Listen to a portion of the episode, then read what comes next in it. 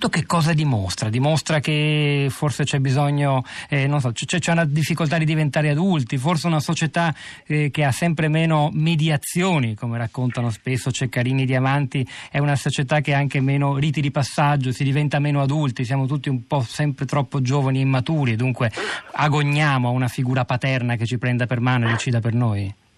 Sì, io credo che il, il, tema generale è già stato toccato, quello della sfiducia, possiamo applicarlo ai giovani.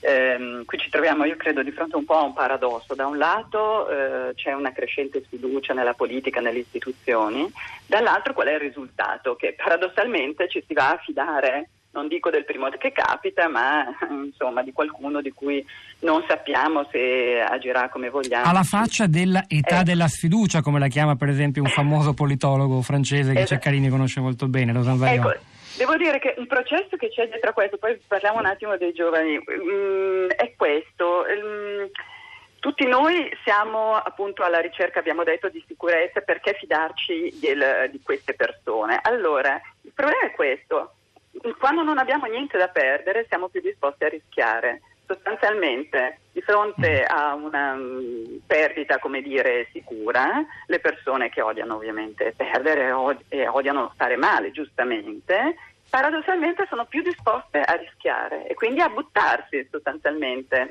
Buttarsi vuol dire anche scegliere questi uomini forti, diciamo così, che ci vengono proposti, che ci vengono offerti e eh, dei quali a volte non andiamo a verificare fino in fondo effettivamente le capacità, le potenzialità e quindi questo tipo di strategia. Questo sicuramente avviene anche nel caso dei giovani, a maggior ragione, inutile dirlo, eh, perché l'insicurezza e la sfiducia nei giovani è ampia. Da un lato l'insicurezza lo sappiamo, l'insicurezza lavorativa, basti guardare le, le percentuali di eh, disoccupazione giovanile oggi in Italia rispetto a quella globale ma eh, anche un allontanamento, come già si è accennato, dei giovani da quella che è, eh, come dire, non solo la politica attiva, ma mh, mm, la percezione, come dire, di non essere mh, mm, capiti, proprio che i propri bisogni non, non trovino risposta. Tra l'altro a questo proposito l'Unione Europea sta cercando da anni di trovare delle modalità per coinvolgere maggiormente per esempio i giovani proprio nell'interesse nei confronti delle politiche dell'Unione. E sembra difficilissimo proprio perché non, mh, mm, si devono trovare delle nuove strade, delle nuove forme anche perché sappiamo che i giovani ormai seguono dei canali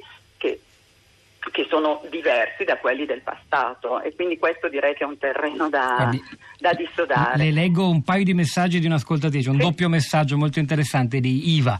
I giovani che aspirano all'uomo forte non conoscendo le dittature hanno peraltro i peggiori genitori, assenti, accondiscendenti, senza autorità né regole, che cosa possiamo pretendere? Poi ancora, hanno bisogno di punti di riferimento chiari e autorevoli, ma intorno c'è il deserto, nessuno segue regole in un mondo così sfasciato, è normale cercare l'autorità che mette in riga tutti. Però a me sorprende sorprende un po' scoprire questo ritratto di una, di una, di una fascia giovanile che abbia così voglia dell'autorità, perché nello stesso tempo eh, li continuiamo a raccontare e descrivere i, i ragazzi di oggi come, come, tutto sommato anche desiderosi di, di libertà, in, non, non, hanno voglia di, di, restrizioni, anzi poi sono molto più liberi delle generazioni precedenti, possono fare tante cose e soffrono molto male le limitazioni ai loro desideri. Quindi come stanno insieme queste cose? Allora, qui apriremo un, un discorso ampio, ma eh, io credo che l'osservazione dell'ascoltatrice sia corretta da questo punto di vista.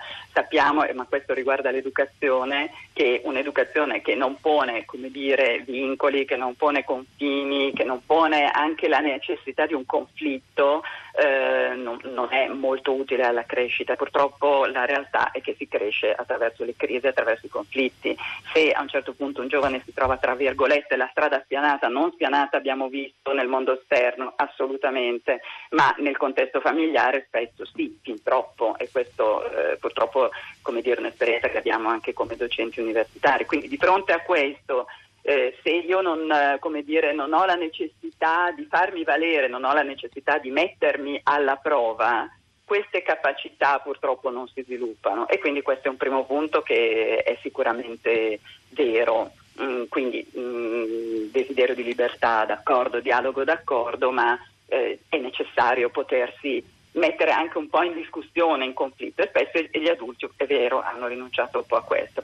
Un altro aspetto per tornare al discorso politico, forse interessante proprio per capire anche quanto dura questo legame con l'uomo forte, si parlava prima, ho sentito di Renzi, è l'aspetto, e quindi presente anche nei giovani, della instabilità, perché il problema è questo, io cerco l'uomo forte, ma sono pronto a cambiare idea abbastanza rapidamente, quindi innamoro di una figura che però abbiamo visto non è scelta eh, con un'analisi approfondita, ma appena questa figura rivela in qualche modo qualche debolezza, vedi il discorso Renzi, mh, mm, eh, lei si è esposto troppo nel referendum, il fatto che ehm, le persone hanno si sono spaventate di fronte no, a questo cambiamento di Costituzione che dava ancora più potere alla politica. Appena succede questo cambio idea, mi allontano. Questo è piuttosto inquietante, credo, anche a livello giovanile, cioè questa instabilità che è legata proprio ad alcuni degli aspetti che, che abbiamo detto a livello educativo che